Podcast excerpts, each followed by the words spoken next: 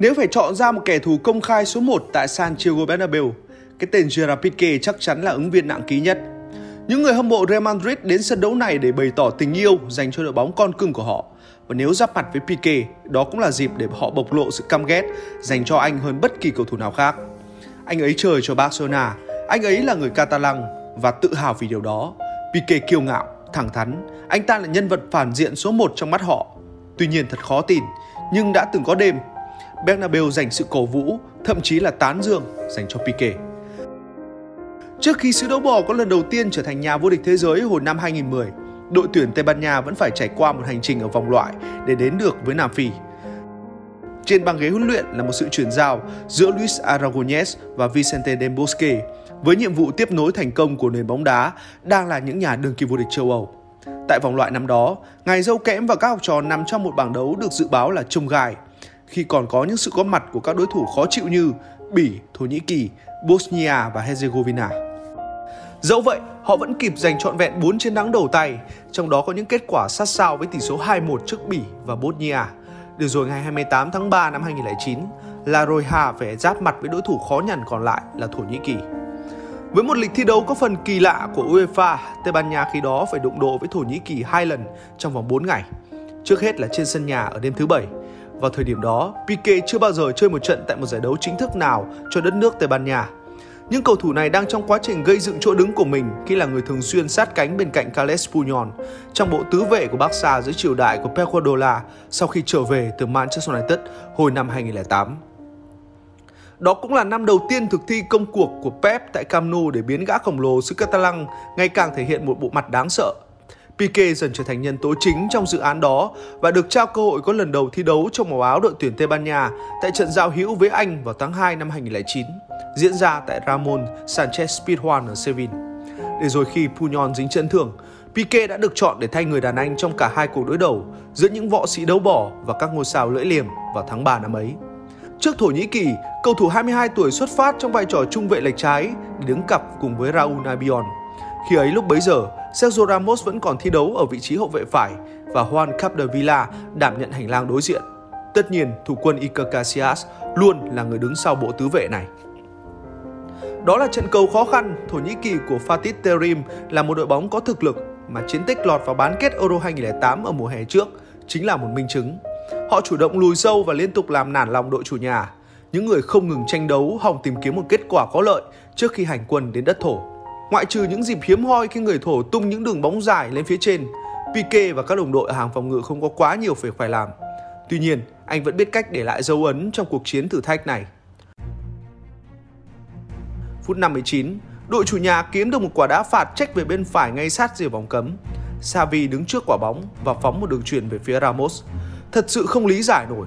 Một hậu vệ mắn bàn thắng như Ramos chẳng thể tự mình kết thúc đường bóng trong một tư thế hoàn toàn trống trải ở khoảng cách chỉ chừng 5 mét có bóng cắt ngang khung thành trước sự vô duyên của số 15, nhưng đó lại là cơ duyên với Pique.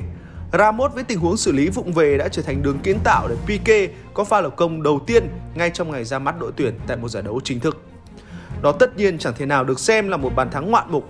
Trên thực tế cho đến thời điểm hiện tại, pha ghi bàn ấy là một trong những bàn thắng dễ nhất mà anh từng ghi.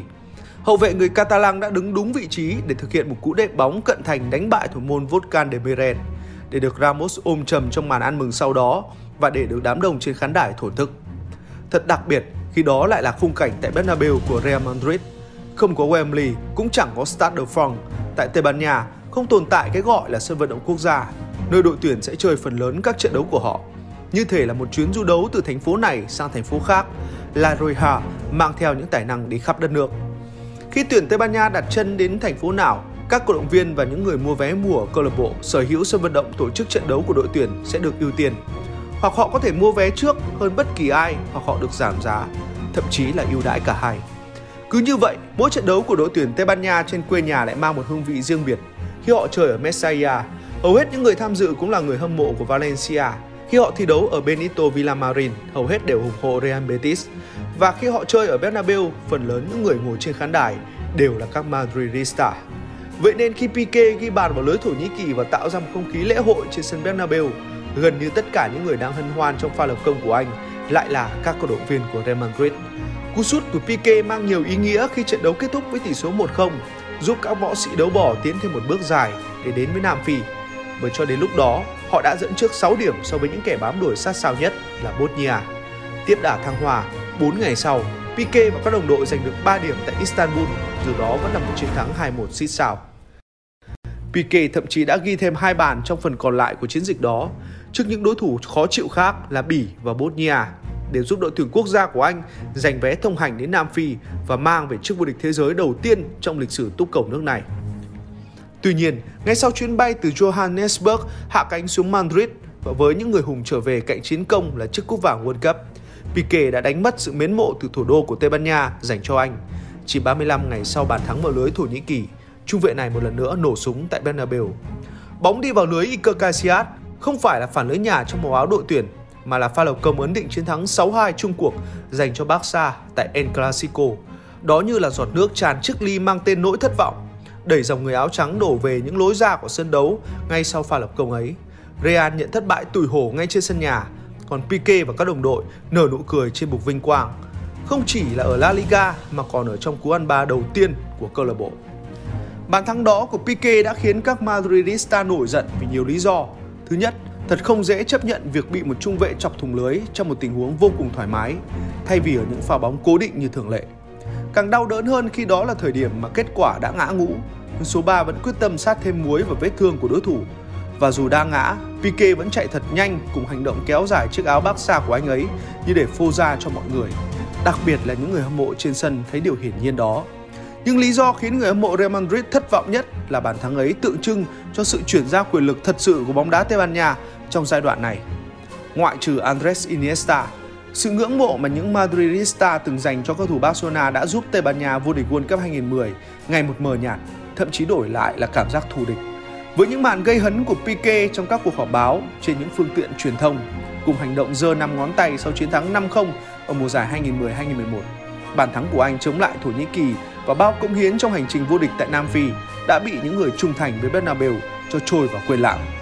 Cho đến một chuyến trở lại sân đấu này với nhiệm vụ tại đội tuyển Tây Ban Nha vào ngày 9 tháng 2 năm 2011 tại trận đấu với Colombia.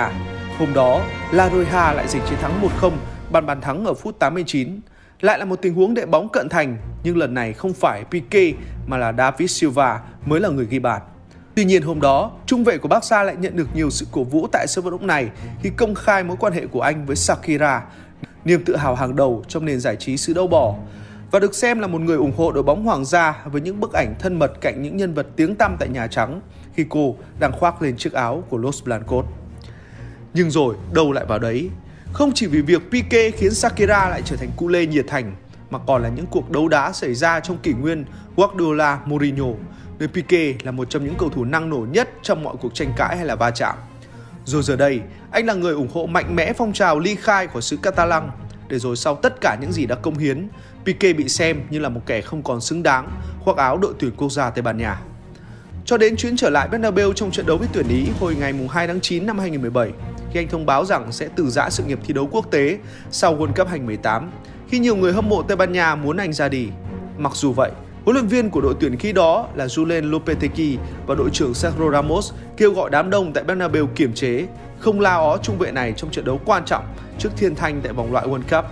Điều đặc biệt đã thực sự diễn ra. Một số người hâm mộ đã vỗ tay khi bóng đến chân cầu thủ này, thậm chí còn hô vang Pique, Pique trong ngày hôm đó. Đây là điều xứng đáng với một cầu thủ đã cống hiến tất cả trong những năm phục vụ ở các đội trẻ và sau đó là cùng đội tuyển quốc gia Tây Ban Nha chinh phục World Cup lẫn Euro. Chắc chắn tại cấp độ câu lạc bộ, Pique vẫn rất khoái chí trong những hành động làm phật lòng người hâm mộ Real Madrid. Chắc chắn anh ấy đã chế giễu Alvaro Arbeloa là gã bù nhìn. Chắc chắn anh vẫn ủng hộ một cuộc trưng cầu dân Ý đòi độc lập ở Catalan. Nhưng Pique cũng đã đổ máu, mồ hôi và nước mắt vì màu áo Tây Ban Nha mỗi khi anh gạt sự đối địch ở cấp độ câu lạc bộ và chính trị sang một bên. Nhưng không phải tất cả người hâm mộ của đội tuyển quốc gia Tây Ban Nha làm được như vậy. Họ không thể tách Pique khỏi ánh nhìn về một cầu thủ Barcelona, khỏi ánh nhìn của một người Catalan dù anh đã khoác lên mình chiếc áo của đội tuyển Tây Ban Nha đi nữa. Tuy nhiên vào đêm tháng 9 năm 2017, một số người hâm mộ đã dũng cảm để đứng lên và thay đổi cách nhìn. Đây là đêm mà Bernabeu thật sự cổ vũ cho Pique. Họ từng cổ vũ anh sau bàn thắng trước Thổ Nhĩ Kỳ, nhưng điều đó chủ yếu là vì con số trên bảng điện tử cạnh quốc kỳ của Tây Ban Nha nhảy từ 0 lên 1. Tuy nhiên lần này là một màn ca tụng có chủ đích và mang lại quyết tâm cho số 3. Vào thời điểm anh bị Bernabeu ghét hơn bao giờ hết, những người khác đã dùng cách tiếp cận lịch thiệp để cũng vỗ tay và hô vang Gerard Piqué Bernabeu. Đó cũng chính là cái tên đầy đủ của cầu thủ này. Cha anh là Juan Piqué đã kết hôn với bà Montserrat Bernabeu. Piqué có Bernabeu trên mình và trong cái đêm tại vòng loại World Cup trước người Ý, anh đã nhận được sự ủng hộ chân thành tại sân đấu cùng tên.